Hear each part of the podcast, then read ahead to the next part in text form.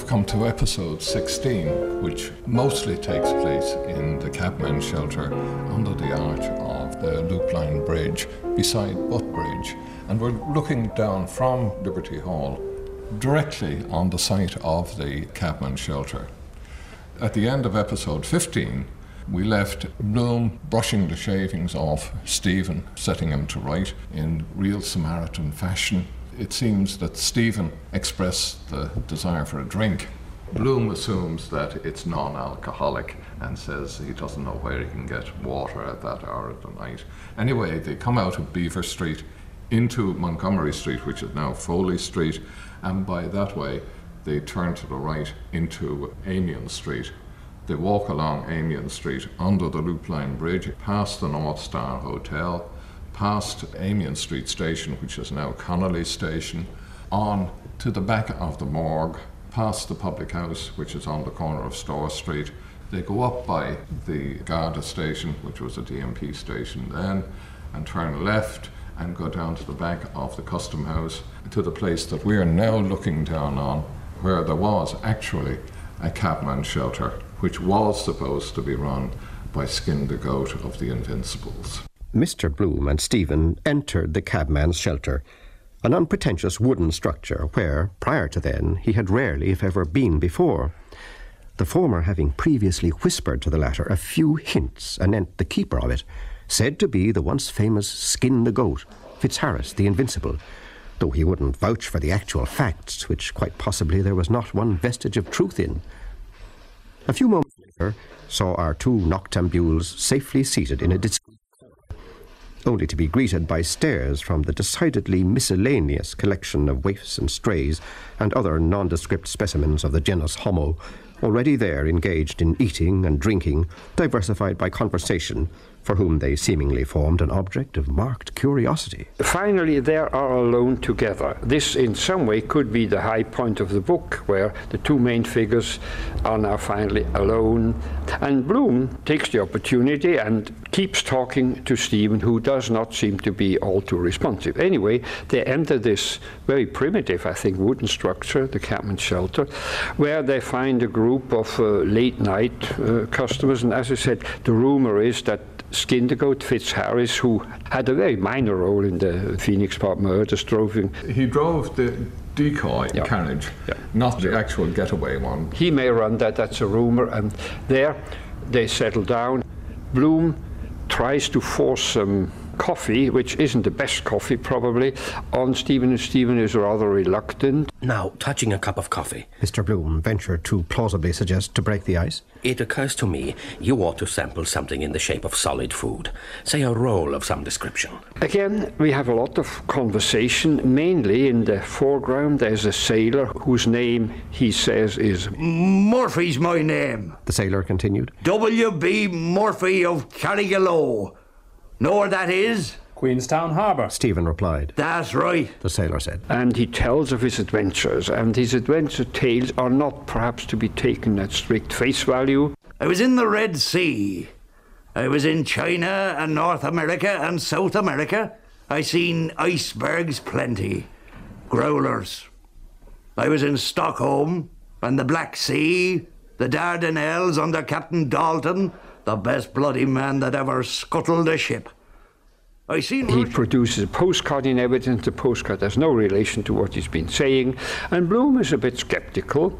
And he tries to talk to Stephen, who is, as I say, not particularly uh, friendly. My belief is, to tell you the candid truth, that those bits were genuine forgeries, all of them put in by monks, most probably. Or it's the big question of our national poet over again. Who precisely wrote them? Like Hamlet and Bacon.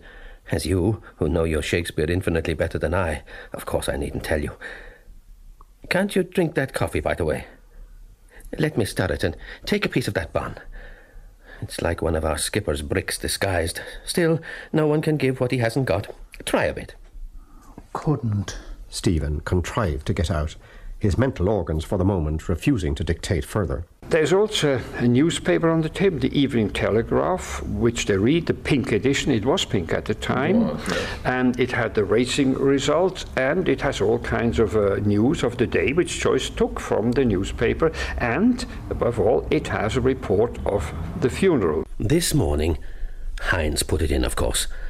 The remains of the late Mr. Patrick Dignam were removed from his residence, number 9 Newbridge Avenue, Sandymount, for interment in Glasnevin. The deceased gentleman was a most popular and genial personality in city life, and his demise after a brief illness came as a great shock to citizens of all classes, by whom he is deeply regretted. Only a few, a handful of people attending, and some of them are wrong. For example, Stephen Dedalus is mentioned after his father, and Stephen Dedalus, we know, was somewhat quite else. McCoy is mentioned, who wasn't there, but he asked Bloom to put down his name, so the falsification is due to Bloom, and Bloom himself, who in the morning carefully indicated his first name was Leopold L. but Nobody knows him by first name. That is as L. L. Boom, C.P. McCoy, Mackintosh, and several others. because Bloom, who is again responsible for this, was helping the journalist to ask, and the man in the, and Bloom completely sent Macintosh, and Hynes walked away and wrote down, it seems now Macintosh. All we know is he's probably, most likely, misnamed, and so he becomes an interesting figure. It goes to show that the report isn't accurate. L. Boom pointed it out to his companion, B.A., engaged in stifling another yawn, half nervousness, not forgetting the usual crop of nonsensical howlers and misprints. And then later, there lapses in the conversation. Bloom talks about his adventure in Cyclops with Barney Kiernan and how he silenced the citizen. He tells it with some changes. Then he produces a faded, creased photograph of his wife standing in front of a piano taken by Lafayette across, uh, not far away from here, uh, which shows her as a singer. And so, in a way, Bloom tempts Stephen with a picture and invites him to spend the night in his home. Stephen, obviously addressed, looked down on the photo, showing a large sized lady with her fleshy charms on evidence in an open fashion, as she was in the full bloom of womanhood, in evening dress cut ostentatiously low for the occasion, to give a liberal display of bosom, with more than vision of breasts, her full lips parted, and some perfect teeth, standing near, ostensibly with gravity, a piano, on the rest of which was In Old Madrid, a ballad, pretty in its way, which was then all the vogue. Her, the lady's eyes, dark, large, looked at Stephen, about to smile about something to be admired. Then they leave, walking towards his home, talking a bit more about music. as they made tracks arm in arm across Beresford Place.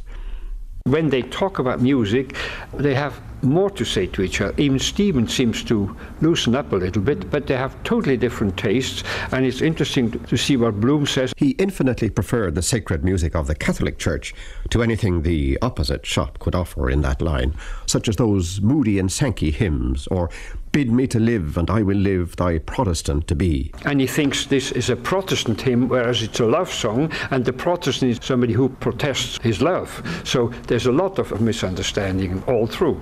And he even thinks of organizing a concert tour with Stephen in the English watering places, that he would become the business manager, preferably with Molly and Stephen together. But even there, you get a change of identity. What was the organising company to be called? The Tweedy Flower. Yeah, yeah. So here you have his pseudonym was Martha Clifford and uh, the maiden name of his wife. So unless you know that, An all star Irish cast, the Tweedy Flower Grand Opera Company, with its own legal consort as leading lady, as a sort of counterblast to the Elster Grimes and Moody Manners.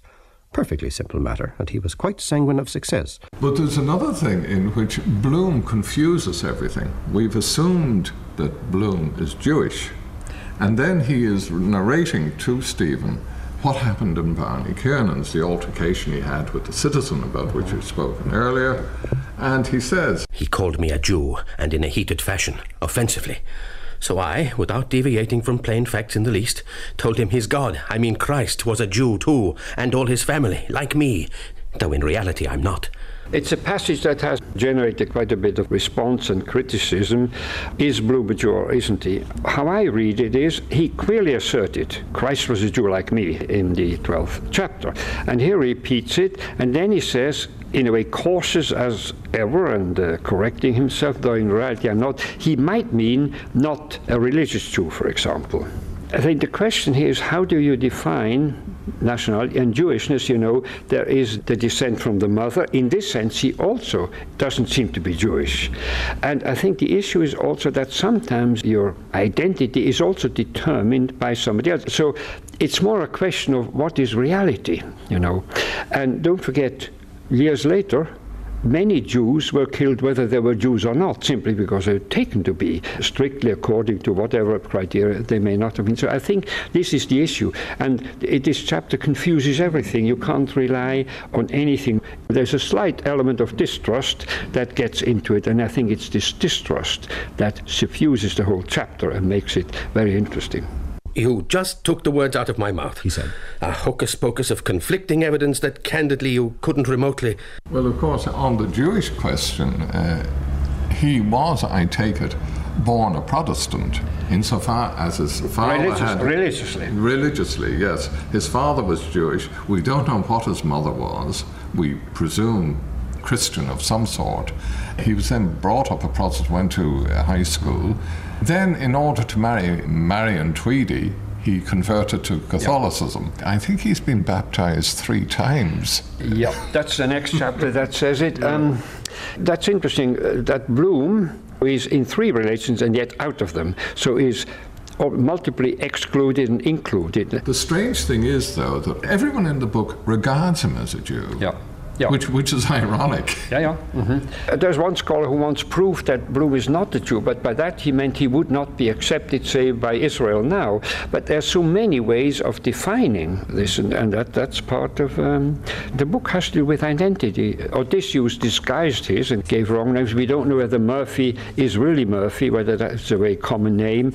Stephen, in fact, talks about names, that names are imposters. There's a lot of that in the book. Play acting, role playing, this kind. We don't know whether Skin the Goat was Skin the Goat. Sounds are impostures. Stephen said after a pause of some little time. Like names Cicero, Podmore, Napoleon, Mr. Goodbody, Jesus, Mr. Doyle. Shakespeare's were as common as Murphy's.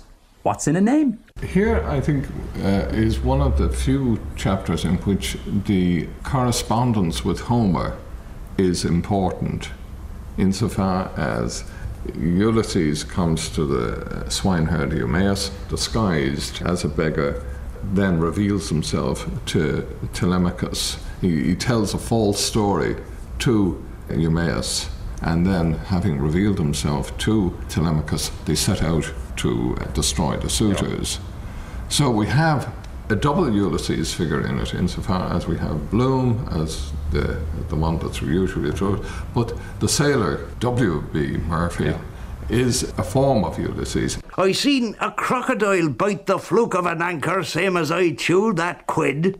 He took out of his mouth the pulpy quid and, lodging it between his teeth, bit ferociously. Car, like that.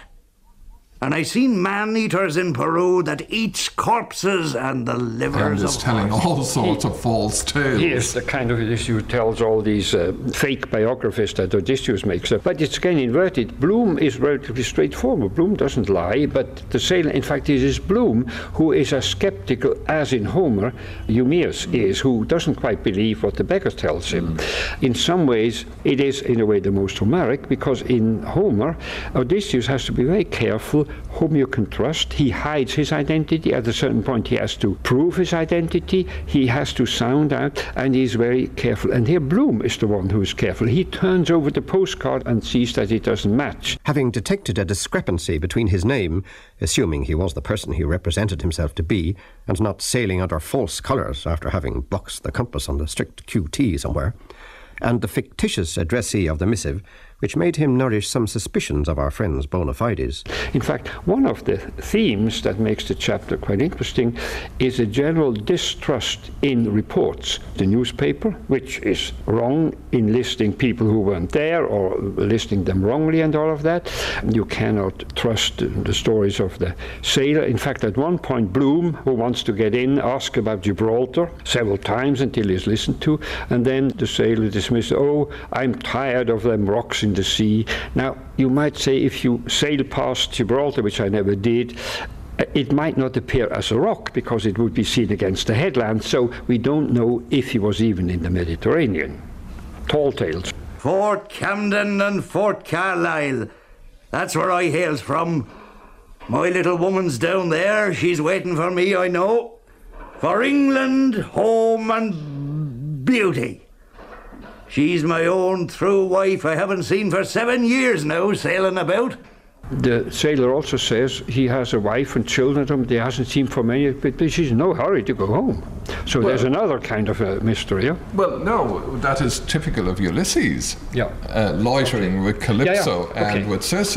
Yeah. And you also find, on another Homeric yeah. level, yeah. that he has a son, Danny, who had a cushy job, according to him, in Cork, mm-hmm. in a draper's shop, mm-hmm. who has run away to sea. Yeah. Presumably, Telemachus like yeah. to seek Ulysses, yeah. who has mm-hmm. been away yeah, for a long time? Or am I drawing a long no, bow no, there? No, uh, but you see what happened. I said the story of the sailor is doubtful. He pretends he has a family, hasn't been there long, he's no hurry to go home. So there's a mystery. On the Homeric level, we have an answer, not on the literal one. Uh, that happens very often. I hate roaming about. There's my son now, Danny, run off to sea, and his mother got him took in a draper's in Cork where he could be drawing easy money. Everything we said isn't quite true, and that fits. For that's not the impression the readers get. What you see at once is a strange kind of language. In fact, it's a bad kind of language. All the mistakes that we are always taught not to do are made here. That is elegant variation, uh, cliches, the wrong metaphors. Bloom seems to try to impress Stephen by a kind of better language. Not that this is what Bloom actually says or often we can't really tell when we have dialogue whether Bloom would actually say this. So the language is that of provincial newspapers, of uh, cliches, uh, that you don't say the ordinary things, but you have, as the elegant variation. Here, you often have not he said, but he interposed, he, he ejaculated. You have these variants in the speech. Yes. Mr. Bloom thoroughly agreed, entirely endorsing the remark. That was overwhelmingly right and the whole world was overwhelmingly full of that sort of thing. People have said this is a boring chapter. Uh, many people find it boring, and some even said, oh, well, because the cows are tired, the language is tired, and it's boring. I don't think so. To me, it seems it's the language when late at night you're tired and suddenly get the second wind, mm. and you're quite animated. What you say when you hear it the next day, if you could, would be very trite. Just to give an example of what it is, and I think Bloom is trying to impress Stephen. This is supposed to be dialogue. No. Mr. Bloom repeated again. I wouldn't personally repose much trust in that boon companion of yours who contributes the humorous element, Dr. Mulligan as a guide, philosopher, and friend. It's one of the well known mistakes to say repeat again when it's only repeated. I wouldn't personally repose much trust in that boon companion of yours who contributes to the humorous element, Dr. Mulligan. Now, that's a very elaborate thing. I wouldn't personally repose much trust in uh, the boon of yours who contributes to the humorous element as a guide, philosopher, and friend. That is a, a, quotation from Pope. Bloom would hardly speak so. And then the good thing is. If I were in your shoes. Bloom wants to warn Stephen against Mulligan if I were in your shoes, Stephen is wearing Mulligan shoes, which Bloom cannot know, so he's open. He knows which side his bread He knows which side his bread is buttered on, though in all probability he never realised what it is to be without regular meals. And we had earlier on, Mulligan butters his bread on both sides. So at every step, Bloom fumbles again and does something wrong. And so the, the language is a delightful chain of stylistic disasters that makes it very funny. And there's quite a lot of foreign language in this too. And those of us who don't know Italian, say, yeah.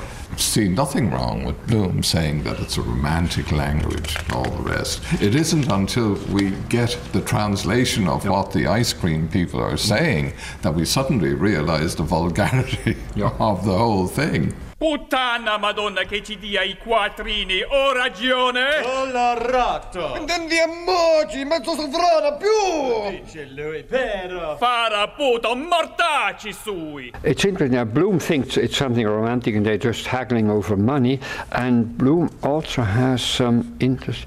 Uh, wait a moment. Um, when he says there are more languages than were absolutely necessary, and he advises Stephen who he knows is a poet, to write poetry in Italian as though you could just switch to another, and then says, Bella donna voglio. Mr. Bloom, availing himself of the right of free speech, he having just a bowing acquaintance with the language in dispute, though to be sure rather in a quandary over voglio, remarked to his protege in an audible tone of voice, apropos of the battle royal in the street, which was still raging fast and furious. A beautiful language. I mean, for singing purposes. Why do you not write your poetry in that language? Bella poetria. It is so melodious and full. Bella donna voglio.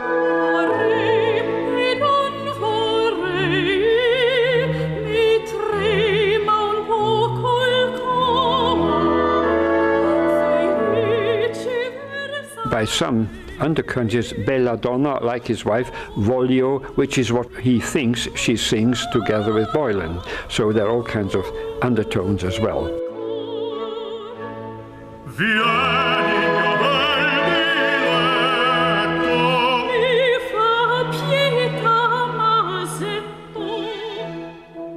Then at a certain point, Bloom tempts Stephen, it seems, with uh, the picture. Now, Mrs. Bloom, my wife, the prima donna, Madame Marion Tweedy. Bloom indicated. Taken a few years since. In this episode, they come together. But at the close of the episode, when Bloom asks Stephen to link him, Stephen reacts badly. He doesn't like being linked at all. Yeah. There is this moment when Stephen takes him out and takes him by the arm, and Stephen frees his arm, as he did with Buck Mulligan mm-hmm. earlier on. In fact, one of the things is in the first of the homecoming chapters, this one, 16, which in a way corresponds to the first of the Telemachus chapter, you have Bloom out of a genuine impulse replacing Buck Mulligan, who appears to be friendly. Uh, so, in a way, Bloom takes over the function that Mulligan perhaps merely uh, feigned or, or pretended to do. But Bloom doesn't understand Stephen at all. I mean, when he remembers what he was muttering uh, at the end of the last episode, he's convinced that he has someone called Miss Yeah. Ferguson, Yeah. whereas we know it's Who Goes with Fergus by Yeats. But at the same time, we see something else about Bloom that we thought was a fairy tale. That he was he was involved in Irish politics 20 years ago and seems to have been involved quite seriously. This idea of him becoming an MP seems to have some basis, in fact. As we read in the next chapter, he wanted to become an MP. It seems to be more a kind of fleeting aspiration than anything in reality. But the main thing is, when we discuss about these things in the country, that we're never quite certain. What's this I was saying? Ah, yes. My wife He intimated, plunging in medias res. would have the greatest of pleasure in making your acquaintance, as she is passionately attached to music of any kind. Bloom tries very hard to get Stephen to come home, and in fact, he succeeds. Now, why he does that, we can't really tell, but I think one thing is Bloom all day was lonely, had nobody to talk to, and he admires Stephen. Stephen would be of a slightly higher strata of society and uh, clever and all of that, and he, Bloom would like to have intellectual conversation. Uh, when he explained uh, metempsychosis, he did quite well. Molly wasn't interested. Nobody's interested in what Bloom says. So there's one. Some people, and I'm not quite sure, I just report that, have suspected kind of homosexual interest. Uh, that's one thing. Now, you can always find that, and I'm not saying it's not there, but to me it doesn't mean all that much. Another thing is, of course, and it's interesting to speculate how an ordinary novel would have gone in what direction. Here we have a marriage that's gone a bit stale. The daughter, Millie, is away, and there's a young student whom we don't quite know around, and there's the talented, handsome, they think, young man with great potential. Now, wouldn't it solve everything if, in a kind of fairy-like tale, Stephen were to take Millie and they would marry and somehow the marriage would be... Uh, it's almost strange that we think of it. We, we, we, don't think as well. But that would have been a normal ending, and maybe Bloom has something like that in mind with Millie. It comes out later that he might also think of replacing the rather crude Boylan by a much more refined person. At least Molly will think there is a motive, but we do not know. We normally don't know about the motives of other people or even our own. Von der serenen Listigkeit tun die Poeten dichten. But there is a monetary idea too. He hears Stephen's voice and he thinks that he can have it trained. Then he would accompany yep. Molly and they could make a lot of money out of it that way. You're quite right. I really forgot the, the most important reason that he could use Stephen's vocal possibility and Molly's uh, as a sign of business. He could teach her Italian, she could give him singing lessons. It would be an ideal kind of arrangement. And if then there's some emotional entanglement, uh, all the better. But as we say, we are just speculating. Hmm? But again, it's a projection. Bloom is sort of daydreaming. And don't forget, in the normal expectation of a, a novel, the two characters come together and something momentous should happen, and it's anticlimactic that it does not. This, in a way, is what it is in normal life. Very often, you don't have these happy endings, everything's tied up neatly, and they lived happily ever after. Uh, it plays with the expectation and the normal kind of fictional convention and uh, upsets them. Well, to paraphrase a former Taoiseach, that's Ulysses for you, isn't it? Yeah, okay, yeah, yeah. what you least expect yeah. comes, yeah. and it's not the normal thing at all they at least walk into the night, even arm in arm, and talking. And it seems they talk more at the end together. I mean, Stephen talks more than they did at the beginning. So there is a kind of approximation. I mean, they do come a, bit closer than they were before. Whether it lasts will be seen in the next chapter.